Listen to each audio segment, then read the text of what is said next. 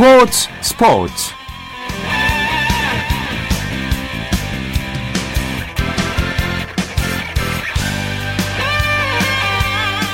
안녕하세요. 일요일 스포츠 스포츠의 아나운서 이상호입니다. KCC 프로농구 올스타전 승패를 떠나 선수도 팬들도 편을 가르지 않고 즐기는 농구 축제라고 할 수 있죠. 어제는 KBL 대표팀이 2014 인천 아시안게임 대표팀을 이겼고요. 오늘은 주니어 드림팀이 시니어 매직팀을 105대 101로 물리쳤습니다. 올해 올스타전에서도 선수들이 평소 볼 수 없었던 다양한 묘기와 끼를 볼 수 있었는데 SK의 김선영 선수가 2년 연속 MVP에 선정됐습니다.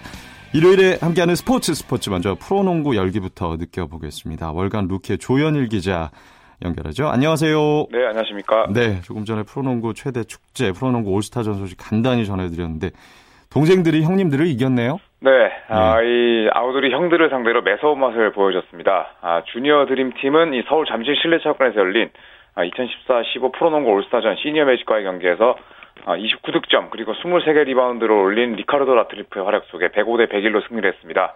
아, 이승현 선수도 3점슛 4개 포함해서 15득점을 올리면서 활약을 했고요. 아, 김선형은 16득점 그리고 6개의 어시스트를 기록을 하면서 어, 2년 연속 MVP에 선정이 됐습니다. 예. 자, 이번 올스타전에서는 팀을 나누는 기준이 좀 색달랐다고 하다면서요? 네네. 예. 이번 그 올스타전은 기존 방식을 바꿔서 어, 나이로 팀을 나눴습니다. 예, 예. 예 1987년 이전 출생 선수들은 시니어 매직팀, 그리고 음. 어, 1988년 이후 출생 선수들은 주니어 드림팀에 이 배정이 됐는데, 어, 오세근과 김선영 선수의 경우에는 프로 4년차 동기지만 이 87년생인 오세근 선수가 시니어 팀, 그리고 88년생인 아, 김선영 선수가 주니어 소속으로 또 뛰는 이색적인 장면을 연출하기도 했습니다. 예. 또 같은 모비스 소속이지만 상대적으로 나이가 많은 양동근 선수가 시니어, 또 젊은 이 리카르도 라틀리프는 주니어 팀에서 뛰었는데요. 뭐 색다른 방식으로 팀을 선별해서 또 재미를 줬다는 평가가 많았습니다. 예, 1년 차인데 시니어, 주니어로 나뉘었군요. 네, 네, 맞습니다. 사회에서는 87년생이면 완전히 새내기인데요. 하지만 농구에서는 베테랑이죠. 그렇죠. 네. 자, 이번 올스타전에서는 화끈한 플레이는 뭐 별로 없었던 것 같은데 좀 지루한 감이 없지 않았나 뭐 이런 평들이 나옵니다. 네, 이 네. 한국에서 농구를 최고 잘하는 선수들이 모두 모였지만 아, 미국 프로농구의 NBA처럼 좀 화끈한 플레이를 많이 볼 수는 없었습니다. 뭐 아무래도 이 국내 선수들의 개인기와 탄력이 좀 떨어지는 편이다 보니까 이 보여줄 수 있는 플레이가 썩 많지 않았는데요. 아, 기본기 위주로 좀 이기는 농구를 하는 이 프로 선수들이다 보니 좀 보여주는 농구에는 익숙지 않은 것이 사실이었습니다. 네. 특히 뭐 덩크슛은 아예 외국 선수들의 뭐 전유물이었는데요. 음, 국내 선수 챔피언인 정영훈 선수가 뭐 다양한 음, 묘기를 보여주긴 했습니다만 또 난이도와 탄력에서는 외국 선수와 비교 자체가 어려웠습니다. 또 외곽슛 위주의 공격도 아, 많은 아쉬움을 남겼습니다. 예, 문태종, 문태영 형제 콤비 플레이 정말 뭐 극찬을 하더군요. 맞습니다. 예. 문태종과 문태영 선수 어, 올스타전 둘째 날 바로 오늘이죠. 같은 유니폼을 입고 코트를 누볐습니다. 아, 어제 열렸던 2014 국가대표팀과 또 KBL 선발팀 간의 경기에서는 아, 적으로 만났던 이 문태종, 태영 형제인데 아, 오늘 올스타전에서는 시니어 매직팀에서 손발을 맞췄습니다. 특히 문태종 선수의 경우에는 39세 또 1, 어, 1개월 10일의 나이로 역대 최고령 올스타 선수로 어, 이번 축제장에 참가를 해서 더욱 뜻깊었는데요. 뭐 1쿼터부터 이 문 형제는 뭐 환상적인 호흡으로 또 주니어 드립팀 수비를 무너뜨렸습니다. 아, 문태영의 패스를 받은 문태종 선수가 깔끔한 3점포를 터뜨리는 등뭐 시종 좋은 활약을 펼쳤습니다. 네. 쉬는 시간엔 3점슛 대회 결승 경기가 열렸죠? 네, 1쿼터 종료 이후에 본선과 결승이 함께 진행이 됐습니다. 아, 본선에서 문태종 선수는 이 정영삼과 15대 15로 어, 우열을 가리지 못했지만 이 서든데스에서 승리의 결승에 올랐습니다. 또 반대쪽에서는 전태풍 선수가 김지우를 20대 15로 누르고 결승에 진출을 했는데 아, 최장 승자는 이 타짜 문태종 선수였습니다. 19점을 아, 넣은 전태풍을 3점 차로 제치면서 결국 문태정 선수가 우승을 차지했습니다. 예, 자 덩크슛 대회에서는 원주동부의 리처드슨이 2연패를 달성했군요. 네, 앤서니 리처드슨이 2년 연속 올스타전 덩크왕에 올랐습니다. 아, 50점 만점으로 영광을 차지했는데요. 아, 지난 시즌에 이어서 2년 연속 수상입니다. 아, 가장 뛰어난 기술을 선보이면서 심사위원들의 마음을 사로잡았는데 이 결승에서 어, 1순위 외국인 선수인 리오 라이언스와 맞닥뜨렸거든요. 아, 리차드슨은 백보드 뒤에서 달려와서 시원한 이 풍차 덩크를 터뜨렸고 어, 특히 얼마 후에는 이 프리드로우 라인 부근에서 뛰어올라서 그대로 어, 덩크를 내리꽂는 환상적인 묘기를 선보이면서 우승을 확정했습니다. 아, 국내 덩크왕은 정효근 선수의 차지였는데요. 이 최승호과의 대결에서 아, 몸을 비틀며 덩크를 꽂으면서 45점을 받았습니다. 예, 자 올해도 올스타전 MVP 김선형 선수가 선정됐죠? 네, 2년 연속 음, 올스타전 MVP에 등극을 했습니다. 아, 젊은 선수로 구성된 주니어 드림 팀에서 어, 가장 좋은 활약을 펼쳤는데 이 MVP 소감이 좀 이채로웠습니다. 아, 김선형 선수는 2년 연속 MVP를 받아서 정말 기쁘지만 라틀리프에게는 미안한 마음이 있다 이렇게 이야기를 했는데요. 아, 라틀리프는 29득점, 무려 23개 리바운드 원맨쇼를 펼치고도 기자단 투표로 진행된 MVP로 뽑히지 못하는 그런 아. 불운을 겪고 말았습니다. 네. 자, 올스타전 뒷얘기 있으면 좀 들려주세요. 네, 뭐 라틀리프의 이 23리바운드는 올스타전 한 경기 최다 리바운드 기록입니다. 아, 그랬기 때문에 김선형의 MVP 소식이 확정되자 좀 아쉬움을 감추지 못했는데요. 뭐 김선형 선수가 밥 한 번 꼭 산다고 하니까 네, 아쉬움을 풀었으면 하는 바람이고요. 네. 또이 주니어 팀의 문경은 감독은 2쿼터에 정효근, 이승현, 또 최현민, 김준일, 라틀리프로 라틀리프, 아, 라틀리프를 동시에 내보냈는데 이 정규리그에선 절대 볼 수 없는 그런 조합이었거든요. 아, 빅맨으로 이뤄진 주니어 팀이 이 정효근 선수가 가드를 보면서 경기 운영을 맡는 또 재미있는 장면을 연출했습니다. 또 하프타임에 등장한 초대 손님 이 EXID라는 그룹은 또 잠시 실내 체육관의 데시벨을 가장 크게 끌어올리면서 축제를 빛냈습니다. 네. 자, 조금 전에 끝난 여자 프로농구 신한은행 삼성과의 경기 어떻게 됐습니까? 네, 신한은행이 삼성에 복수를 했습니다. 아, 신한은행은 이 홈에서 열린 용인 삼성생명과의 5라운드 경기에서 55대 39로 이겼습니다. 아, 4라운드 맞대결에서 삼성에 패했던 신한은행은 삼성의 공격을 뭐 완벽히 무력화시켰는데요. 이 카리마 크리스마스가 19득점 그리고 11개, 19개 리바운드를 기록을 했습니다. 아, 반면 패한 삼성은 3쿼터에 단 2득점에 그치는 등 아, 저조한 공격력을 보이면서 무릎을 꿇었습니다. 예, 내일은 남자 프로농구 경기 일정을 없고 여자 프로농구 경기 일정 그리고 관전 포인트 짚어주신다면요. 네, 내일 오후 7시 청주 실내체육관에서 KB스타즈와 우리은행이 맞대결을 벌입니다. KB는 직전 경기이자 또 맞대결이었던 우리은행과의 원정 경기에서 비키바의 맹활약에 힘입어서 깜짝 승리를 따냈는데요. 이 올 시즌 포함해서 지난 2년 동안 어, 자신들의 안방에서 한 번밖에 패하지 않았던 우리은행을 잡아냈기 때문에 의미가 더욱 컸습니다. 자, 하지만 이 우리은행은 연승보다 연패를 더 경계하는 팀이죠. 8승 음, 1패 원정 성적은 여전히 훌륭하고요. 또 특유의 이 존 프레스와 강력한 대인 방어 역시 원정에서도 비슷한 위력을 발휘해 왔습니다. KB가 아, 뚜렷한 강점을 지니고 있는 이 우리은행을 상대로 4연승을 아, 이어갈 수 있을지 귀추가 주목됩니다. 예, 오늘 소식은 여기까지 듣겠습니다. 고맙습니다. 네, 감사합니다. 네, 프로농구 소식 월간 루키 조현일 기자와 정리해드렸고요. 이어서 프로배구 V리그 소식도 살펴보겠습니다. 마이데일리의 강산 기자와 알아보죠. 안녕하세요. 네, 안녕하십니까. 네, 삼성화재가 대한항공을 꺾고 7연승을 거두었군요. 네, 오늘 대전 충무체육관에서 열린 남자부 경기에서는 선두 삼성화재가 대한항공의 세트스코어 3대0 완승을 거뒀습니다. 오늘 경기는 삼성화대의 선두 독주, 대한항공의 2위 추격을 위해 중요한 경기였는데요. 예상보다 쉽게 끝났습니다. 예. 자, 삼성화재가 선두 자리를 그래도 굳건히 지키네요. 네, 예. 삼성화재는 예. 오늘 승리로 시즌 전적 18승 4패, 승점 53점으로 선두 독주 체제를 굳혔습니다. 2위 OK저축은행과의 승점 차도 10점으로 벌렸고요. 2위와의 격차를 10점 이상 벌리고 4라운드를 마친다면 생각보다 빨리 정규리그 우승을 확정할 수도 있는 그런 분위기입니다. 예. 자, 무엇보다 대한항공 김학민 선수의 복귀전이기도 했죠. 예, 오늘 경기가 또 하나 관심을 모은 이유이기도 한데요. 그 김종민 대한항공 감독은 이전부터 김학민의 복귀전을 오늘 삼성화재전으로 잡고 있었습니다. 예. 오늘 김학민은 팀이 11대 18로 뒤진 1세트 중반 코트의 모습을 드러냈는데요. 대한항공 원정 팬들이 큰 박수로 김학민을 반겨줬습니다. 활약상은 2득점 공격 성공률 66%. 그리 만족스럽지는 않았지만 아직 적응이 더 필요하기에 오늘 결과로 판단하기는 다소 이른 감이 있고요. 김학민은 경기 후에 첫 경기 치고는 감이 좋았고 팀이 이기지 못해서 아쉬움이 크다. 하루빨리 감각을 찾아서 힘을 보태고 싶다고 말했습니다. 네.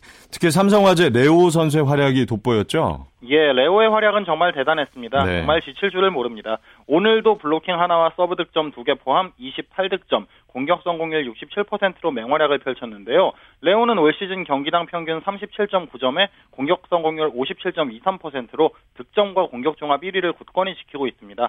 3년째 뛰면서도 한결같은 활약, 실로 대단하다는 말밖에 나오지 않습니다. 예, 그야말로 뭐 레오 선수 그동안 원맨 쇼를 거의 해왔다시피 했는데 오늘 경기 보니까 김명진 선수가 살아나고 있는 것 같아요. 예, 네. 오늘 삼성화재는 레오의 원맨쇼가 아닌 다양한 공격 루트의 활용이 돋보였습니다. 음. 박철우의 입대 이후 라이트 대체자 찾기가 참 힘들었는데요. 이제 김명진으로 어느 정도 굳어지는 모양새입니다. 오늘 김명진은 1세트에 레오에 불과 5% 뒤진 35%의 공격 점유율을 보이면서 감을 찾았고요. 10득점 공격 성공률 64%로 충분한 지원 사격을 해줬습니다. 네. 자, 여자 배구로 넘어가서 KGC 인삼공사가 역전승을 거뒀군요. 네, KGC 인삼공사의 최근 페이스가 괜찮습니다. 남자부에 이어 열린 여자부 경기에서 KGC는 흥국생명에 세트 스코어 3대1 역전승을 거두고 5위 GS 칼텍스를 승점 3점 차로 추격했습니다. 예. 초반부터 팽팽했죠?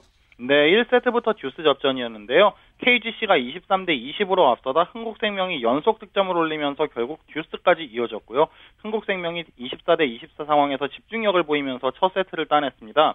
하지만 KGC는 전열을 가다듬고 나머지 세 세트를 내리따내는데요. 사실 3세트를 제외한 4세트 중반까지는 팽팽한 접전이 이어졌습니다. 그러다 KGC가 한 번에 치고 나가는 패턴이 반복됐는데요. 음. 흥국생명의 최근 부진이 그대로 드러난 경기였습니다. 네, 조이스 선수는 오늘도 대활약을 했죠. 네, 조이스 선수 오늘 블로킹 5개 포함 47득점, 공격 성공률 47%로 정말 잘해줬습니다. 조이스는 오늘 경기 후에 팀에 도움이 못 된다는 생각에 조금 마음이 아팠는데 이제 우리가 팀으로 뭉친 것 같아서 정말 기분이 좋다고 말을 했습니다. 이현주와 백목화도 나란히 9득점에 40%대 공격 성공률로 조이스를 지원 사격했습니다. 예, 자, 흥국생명은 갈수록 좀 부진하네요. 네, 흥국생명이 5연패입니다. 예. 오늘도 첫 세트를 따내면서 연패를 끊는 듯 싶었지만 결국 수비 위치를 제대로 잡지 못하면서 좀 허둥지둥하는 모습이었고요. 외국인 선수 레이첼 루크를 루크가 42점을 올렸지만 신인 이재용이 7득점, 공격 성공률 21%로 부진했던 게 아쉬웠습니다. 박미희 감독은 경기 후에 정신적인 면에서 선수들이 더 강해져야 할 것 같고 마음이 급하고 끌려가게 되면서 자신감이 조금 떨어지는 것 같다고 아쉬워했습니다. 예, 자 끝으로 내일 경기 일정 그리고 관전 포인트 짚어주시죠. 네, 내일은 남자부 한 경기만 열리는데요. 구미에서 LIG 손해보험과 한국전력이 맞대결합니다. 양 팀 모두 2연패에 빠져있는 상황이라 연패 탈출이 절실한, 절실한데요. 한국전력은 내일 경기를 내주면 5할 승률이 무너지고 플레이오프 마지노선인 4위 수성에도 적신호가 켜질 수 있기 때문에 내일 경기 승리가 반드시 필요하고요. LIG는 토종거포 김요한이 무릎이 좋지 않아서 고전하고 있습니다. 에드가 혼자만 잘해서 이기기는 쉽지 않은데요. 내일 경기에서 연패를 끊고 반전 계기를 마련할지 또 관심이 모아집니다. 네, 배구 소식은 마이데일리의 강산 기자와 알아봤습니다. 고맙습니다. 네, 감사합니다. 쳤다 하면 홈런이고 슛 골이고 각본 없는 한편의 드라마 그것이 바로 그것이 바로 손에 잡힌 우승 트로피 목에 걸린 그 배달 너와 내가 하나 되는 그것이 바로 그것이 바로 그것이 바로 꿈꾸던 스포츠 꿈꾸던 스포츠 꿈꾸던 스포츠 이어서 국내외 축구 소식 살펴봅니다. 오늘부터 중앙일보 박린 기자와 알아보죠. 안녕하세요. 네, 안녕하세요. 자, 우리 축구대표팀 오는 13일 호주에서 쿠웨이트와 2015 호주 아시안컵 메이저 2차전 이제 치르게 되는데 네. 에, 어제 5만전 있었고 쿠웨이트전 대비해서 회복 훈련에 들어갔죠? 네, 맞습니다. 예. 우리나라 축구 대표팀이 어제 캔버라에서 열린 조별리그 A조 1차전에서 5만 1대 0으로 꺾었고요. 한국 시간으로 13일 화요일 오후 4시에 같은 장소인 캔버라 스타디움에서 쿠웨이트와 2차전을 갔는데요. 네. 축구 대표팀 오늘 캠, 오늘 오후에 그 캔버라의 맥켈러 파크에서 1시간 반 동안 회복 훈련을 가졌습니다. 예. 체력적으로 좀 힘들지 않을까요? 사흘 만에 이제 또 경기를 치르게 되는 건데. 네, 그 예. 정확한 분석이신데요. 그래서 슈틸리케 대표팀 감독도 오늘 회복과 컨디션 유지에 초점을 맞춰서 그 가벼운 훈련을 실시했습니다. 예. 그 오늘 훈련에는 오만과 1차전에 교체 출전해서 짧게 뛰었거나 그 결장한 선수들만 나왔고요. 그 오만전 베스트 11과 그 조기 교체돼서 72분간 뛴 차두리는 그 숙소 호텔의 실내 트레이닝 센터에서 자율적으로 가벼운 훈련만 했습니다. 그 오만전에서 경미한 부상을 당한 이청용과 김창수, 조영철 어, 그리고 훈련 중에 엉덩이 타박상을 입은 곽태희는 네. 물리치료 등으로 훈련을 대체했습니다. 예, 자, 쿠웨이트전 이후에 이제 나흘 뒤에 있을 호주전도 생각하지 않을 수가 없어요. 아, 네, 맞습니다. 예. 그 아시안컵은 16개국이 4개조로 나뉘어서 조별리그를 치른 뒤에 갑자기 2위까지 8강에 올라서 토너먼트로 우승팀을 가리는데요. 조별리그를 사흘, 나흘 만에 치러야 해서 그 체력 관리가 매우 중요합니다. 어제 개막한 아시안컵은 결승이 3주 후인 1월 31일에 열리거든요. 네. 축구 싸움만큼 체력 싸움도 매우 중요합니다. 음, 네. 슈틸리케 감독이 기자 간담회에서 몸 상태가 100%가 되지 않는 선수는 쿠웨이트전에 기용하지 않겠다. 이건 어떤 의미입니까? 네, 그 슈틸리케 감독이 현지에서 그 이례적으로 30분간 기자 간담회를 가졌는데요. 어, 슈틸리케 감독은 그 우승을 위해서는 11명의 선수들만 가지고 불가능하고 음. 그 23명 모두 중요하고 활용하겠다면서 어, 그 쿠웨이트전은 몸 상태가 90%가 됐다고 해도 출전을 재고해야 한다고 말했는데요. 어, 그 몸 상태가 조금이라도 좋지 않은 선수를 쿠웨이트전에 출전시켰는데 그 혹시라도 몸 상태가 음. 더 악화되면 상당한 손실이 있게 되고요. 어, 중요한 순간에 기용할 수 없을지도 모른다고 이유를 설명했습니다. 예, 저 슈틀리케 감독 이례적으로 선수들에게 하루 전날 그 선발 출전을 통보하고 있지 않습니까? 네, 맞습니다. 그 선발 명단 뭐 좀 윤곽이 드러난 게 있습니까? 아니면 뭐 예상하시는 뭐 대진이 있나요? 네, 그 오늘 슈틸리케 감독의 인터뷰를 통해서 그 예측을 해보면요. 예. 그 4-2-3을 포메이션을 기준으로 최전방에 이근호, 2선 공격수, 손흥민, 구자철, 한교원, 수비형 미드필더 기성용과 박주호가 선발 출격, 출격할 가능성이 높고요. 예. 수비수 김진수, 김주영, 장현수, 차두리 그리고 골키퍼 김진현이 베스트 11으로 나올 가능성이 높은 상황입니다. 예, 아무래도 이제 오만전 공격수였던 이청용 선수 또 그리고 최전방 공격수죠 조영철 선수까지 지금 부상을 당해서 비상인 상황이기 때문에 그러지 않을까 싶은데 이 선수들 빠지게 되면은 공격진에 좀 변화가 생기겠죠.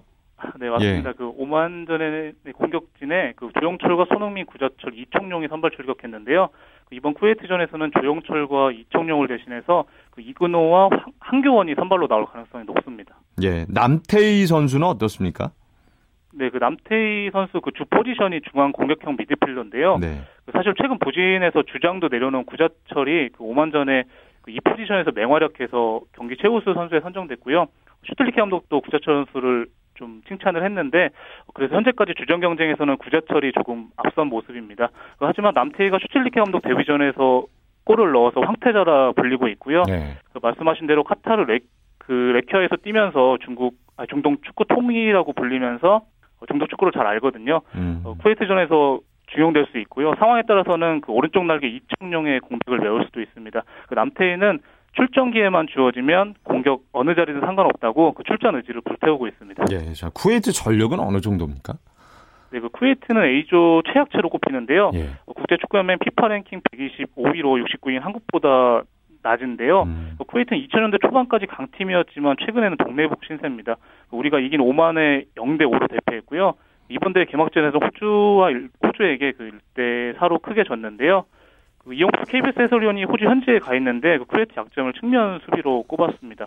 그 양쪽 날개 손흥민과 한기원의 역할이 매우 중요합니다. 네. 슈틸리케 감독이 조 2위만큼은 피하고 싶다 이렇게 얘기를 했는데 조 2위를 하게 되면 어떤 게 좀 힘들어집니까? 아, 네, 그 슈틸리케 감독은 조 1위로 8강에 가겠다는 강한 의지를 나타냈는데요. 한국이 조 2위로 8강에 오르면 그 호주와 3차전을 치르는 브리즈번에 남아서 그 8강전을 갖는데요. 어, 슈틸리케 감독은 그 브리즈번 경기장 상태가 안 좋다. 우리가 음. 추구하는 점유율 축구를 하려면 네. 그 브리즈번의 잔디 상태가 크게 도움이 되지 않는다고 말했습니다. 어, 결국 그 쿠웨이트 전만큼 호주전도 중요한데 그 2승이나 3승을 해야 조 1위로 올라갈 수 있는 상황입니다. 네. 자, 호주 아시아컵 C조 1차전이죠. 아랍에미리트와 카타르와의 경기에서 또 한국인 심판진이 진행해서 관심을 모았네요. 아, 네, 맞습니다. 네. 오늘 아랍에미리트와 카타르전은 김종혁 주심, 정혜상 부심, 윤광열 부심으로 구성된 한국인 심판이 진행했는데요. 김종혁 주심과 정혜상 부심은 그 국제 경험이 풍부한 심판진이고요. 그 윤광영 부심을 포함해서 세 심판은 오늘 중동의 침대 축구 그 할리우드 액션을 제대로 잡아내면서 깔끔한 진행을 했고요. 경기는 아랍에미리트가 카타르를 4대 1로 대파했습니다. 네. 자, 여자 축구 대표팀은 중국 4개국 친선 대회 첫 경기에서 캐나다에 졌군요. 아, 네, 맞습니다. 예. 그 윤덕여 감독이 이끄는 한국 여자 축구 대표팀이 오늘 중국 선전에서 열린 중국 4개국 친선대회 1차전에서 캐나다에 1대 2로 석패했는데요. 그 한국은 전반 33분에 여민지의 선제골로 앞서갔는데 후반 그 5분과 10분에 그 두 골을 연이어 내주면서 그 무릎을 꿇었습니다. 이번 대회는 한국, 중국, 캐나다, 멕시코 등 그 4개국이 풀리그로 순위를 가리고요. 한국은 13일 중국을 상대로 첫 승에 도전합니다. 네, 그 외에 뭐 전해주실 국내 축구 소식 있습니까? 네, 그 잉글랜드 프리미어, 프리미어리그 스완지시티 공격수이자 그 기성용의 팀 동료인 그 윌프레드 푸니가 맨체스터 시티로 이적한다고 영국 BBC가 방금 보도했는데요. 그 본인은 기성용과 찰떡 궁합을 과시하는데 그 만약 이적이 확정되면은 음. 그 국내 팬들에게 좀 아쉬운 소식일 것 같습니다. 예. 자, 오늘 소식은 여기까지 듣겠습니다. 축구 소식 중앙일보 박린 기자와 살펴봤습니다. 고맙습니다. 네, 감사합니다. 이어서 스포츠의 진기록과 명기록 찾아보는 스포츠 기록실 시간 이어가겠습니다. 스포츠 평론가 신명철 씨 연결하겠습니다. 안녕하세요. 네, 안녕하십니까. 예, 오늘 이 시간에도 기록으로 살펴보는 종목별 발전사 육상 경기 좀 살펴보죠. 애틀랜타 올림픽 비롯해서 1990년대 후반까지만 해도 한국이 마라톤 강국의 면모를 보였죠. 네, 그렇습니다. 예. 애틀란타 올림픽 마라톤에서는 불과 8초 사이에 음. 금, 은, 동메달 색깔이 결정된 치열한 경기가 펼쳐졌지 않습니까? 예. 예, 그런 가운데 이봉주 선수가 2위로 들어왔고, 그리고 이제 이봉주 선수와 경수의 그 레이스가 워낙 그 관심을 보고 집중해서 보셨기 때문에 그 뒤로 우리나라 선수들이 어떻게 성적을 거뒀는지 잘들 기억들 못하고 계실 텐데 그 무렵에 또 다른 우리나라의 대표적인 마라토너인 김이용 선수가 네. 2시간 16분대 기록으로 12위를 차지해서 우리나라는 아시아 나라 가운데 가장 좋은 성적을 거뒀습니다. 일본의 경우는요, 그 2시간 7분대 당시로서는 굉장히 빠른 기록입니다. 두, 지금 뭐 2시간 2분대까지 들어가 있습니다만은. 예, 예. 예, 개인 최고 기록을 갖고 있던 다니구치 히로미가 자기 개인 최고 기록보다 무려 10분 가까이 뒤늦은 2시간 17분 대 기록으로 들어와서 음. 19위였습니다. 그래서 일본 마라톤 관계자들이 크게 실망을 했고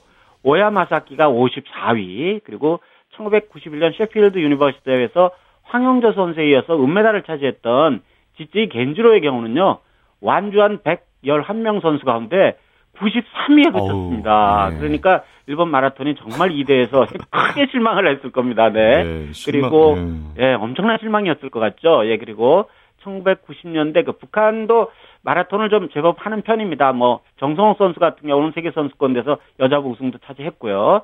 남자부도 조금 잘 뛰긴 했었는데 그 1990년대 북한 남자 마라톤의 간판 선수인 김중원 선수는 38위에 머물렀습니다. 예, 이봉주 선수 얘기를 또 안 할 수가 없는데 2년 뒤에는 정말 우리나라 최고의 마라토너가 되죠. 그렇습니다. 예. 애틀란타 올림픽 2년 뒤인 1998년 4월 아, 네덜란드 로테르담 마라톤 데이 네. 대회도 좋은 기록이 많이 나오는 그런 대회로 꼽히지 않습니까? 네. 예, 베를린 대회 이런 데처럼 음. 좀 코스가 평탄하거든요. 예, 여기서 이봉주 선수가 2시간 7분 44초로 골인해서 황영조 선수가 1994년 1994년 4월 보스턴 마라톤 대회에서 세운 2시간 8분 9초에 종전 한국 최고 기록을 25초 앞당기면서 어, 문자 그대로 말 그대로 음. 명실상부한 국내 최고 마라토너 자리에 올랐습니다. 그리고 이어서 그해 12월 방콕에서 열린 아시아 경기대회에서 2시간 12분 32초로 골인해서 1990년 베이징 대회의 김원탁 그리고 1994년 히로시마 대회 때는 황영재 선수였죠. 예, 이어서 아시안 게임 마라톤 3연속 우승에 쾌거를 이뤘고요. 1958년 도쿄 대회에서 이창훈이 우승한 이후에 통산 다섯 번째 아시안 게임 마라톤 우승을 이뤄냈습니다. 일본은 이 방콕 1998년 방콕 대에서 방콕에서 워낙 아시안 게임 많이 했으니까요. 예, 마, 마나이 아키다가 2시간 13분 52초를 기록하면서 또다시 한국에 밀렸고 음. 앞에 잠깐 소개 말씀드렸던 북한의 김주원은 2시간 16분 30초로 네. 3위를 차지했습니다. 잘 뛰었습니다. 그 대회에서. 네. 네. 1998년 방콕 아시아 경기 대회 네. 마라톤 경기 기억하시는 분들은 아주 어두웠던 TV 화면 아, 함께 기억하고 있을 네, 거예요. 그러실 거예요. 그게 네.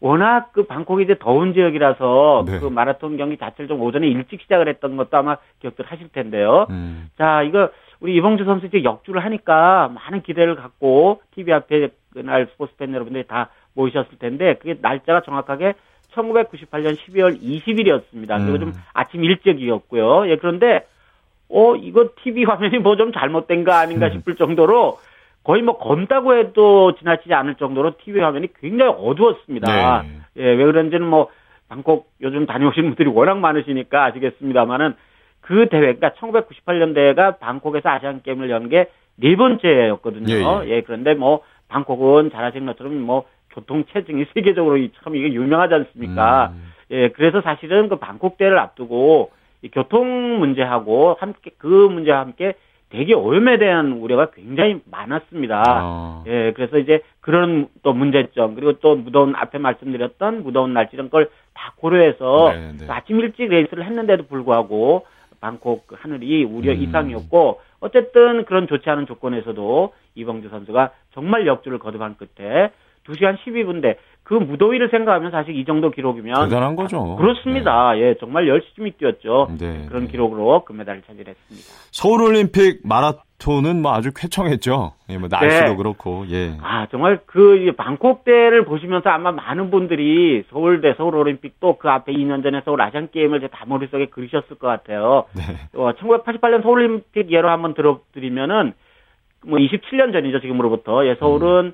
1998년에 방콕과 비슷한 수준으로 대기 상태가 썩 좋지가 않았습니다. 그래서 올림픽을 앞두고 뭐 대대적인 그 도심 정비 사업이 이루어졌던 걸 다들 알고 계시고 네, 그리고 또 하나 대기 오염하고 교통 체증을 막기 위해서 각종 차량의 홀짝제 운행했던 것도 알고 계시죠? 네. 예, 그리고 또 하나 또 이런 일도 있었어요. 그때 이제 우리 그 택시의 주력 차종이 그 우리 국내 자동차 회사의 그 조랑말 택시였거든요. 네, 예. 이게 근데 사실은 외국인들이 타기에 불편하다고 해서 음. 그거보다 조금 더 큰 88 스텔라라는 차종으로 싹 바꿨던 것도 아마 네, 많이 기억을 하고 계실 것 같죠. 예. 예. 그래서 근데 그때 이제 그런 여러 가지 우리가 노력도 했고 음. 근데 사실은 그때까지만 해도 미아리 고개나 모학조개 같은 서울의 주요 그 고객길에서는 이 시커먼 면 뿜고 다니는 차량들 단속하는 공무원들 음. 흔히들 볼 수 있었죠. 그래서 사실은 그 서울 올림픽 때는 이게 과연 깨끗한 올림픽을 치를 수 있을까는 굉장히 컸, 그 우려가 걱정이 굉장히 컸고 제가 그 취재 현장에서 만났던 그 외국 기자들이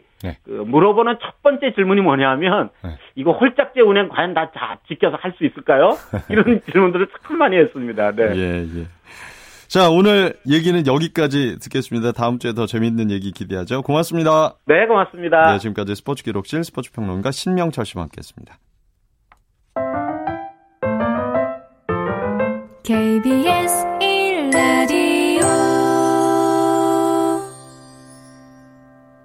네, 스포츠를 만드는 사람들 시간입니다. 이혜리 리포터와 함께하죠. 어서 오십시오. 네, 안녕하세요. 어떤 분 만나고 오셨어요? 네, 새해 들어서 건강한 몸을 만들기 위해서 운동하는 분들 꽤 많을 텐데요. 운동도 잘해야 건강에 도움이 될지 잘못하면 안 좋은 영향을 미칠 수 있습니다.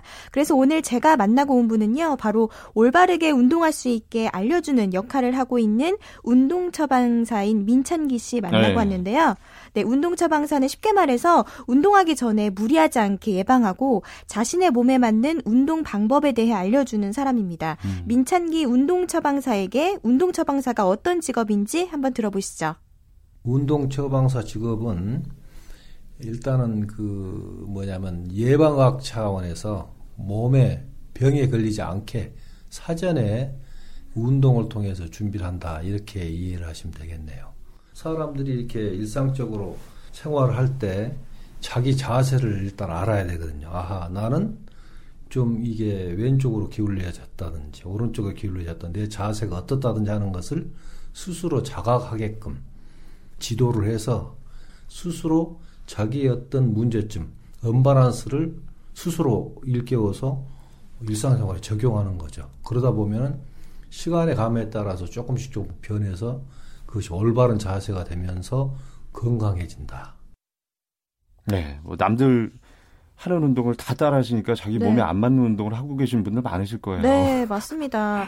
뭐 사람들 각각 외모와 성격이 다른 네. 것처럼 네. 이렇게 좀 신체적인 기능도 사람마다 다른데요. 아무리 운동 방법과 새로운 운동 기구가 생겨나고 있긴 하지만 좋은 운동과 기구라고 해도 자신에게 맞지 않으면 아무 소용이 없잖아요. 그렇죠. 그렇기 때문에 자신에게 맞는 운동을 찾기 위해서는 내 몸에 대해서 정확하게 또 올바르게 이해해야 됩니다. 음. 하지만 자신의 몸이기 때문에 객관적으로 보기 어려울 수 있잖아요. 그래서 그걸 바르게 집어줄 수 있는 분이 바로 민찬기 운동 처방사 같은 이런 전문가를 통해서 자신의 건강 상태를 체크하고요. 그에 맞는 운동을 제시해주면 음. 좀더 올바르게 자신에게 맞는 운동 방법을 알 수 있습니다. 더 자세한 내용은 민찬기 운동 처방사에게 들어보시죠. 운동 처방 개념은 이게 관리하고 관찰하고 어, 지도해 줄 수 있게 있어야 되기 때문에 모든 것이 포착이 돼야 되죠. 예를 들어서 앉아 있는 거, 또 식사를 어떻게 하느냐, 또 왼손을 많이 쓰느냐, 오른손을 많이 쓰느냐, 앉아 있는 자세가 어떠냐, 이런 거 여러 가지 등등이 이제 관찰 내지 관리가 돼서 상대방에 대한 옳은, 옳은 운동의 방법을 이제 알켜, 오다를 주게 되는 거죠. 네. 저 이제 본인 몸에 맞는 운동은 찾으셨고. 네. 그 다음에 이제 알아둬야 될 부분들 뭐가 있을까요? 네.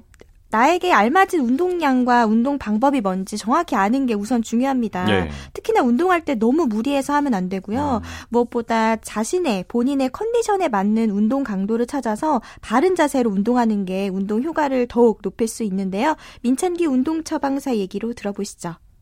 내 자세가 앉아 있는 자세, 잠자는 자세 여러 가지가 이제 나오는데 그거를 자기가 어떤 기준에 90도가 올바르다고 생각하면 거기에서 어느 정도 기울어졌는가를 스스로 어, 체크를 해볼 필요가 있다.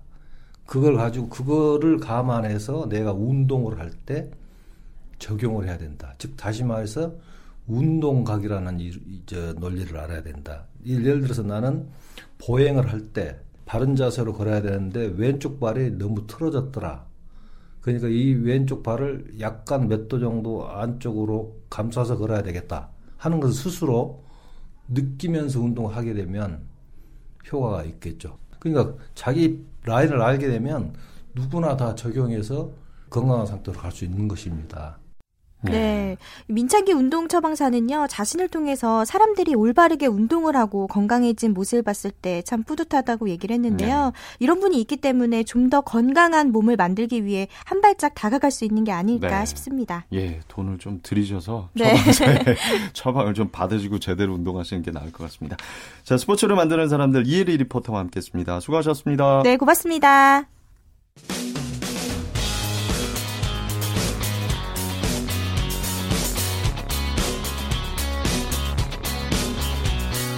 따뜻한 비판이 있습니다.